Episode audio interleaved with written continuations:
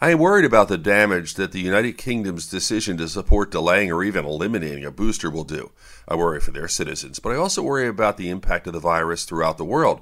By going against scientific evidence, the political leadership in the UK has opened a potential Pandora's box.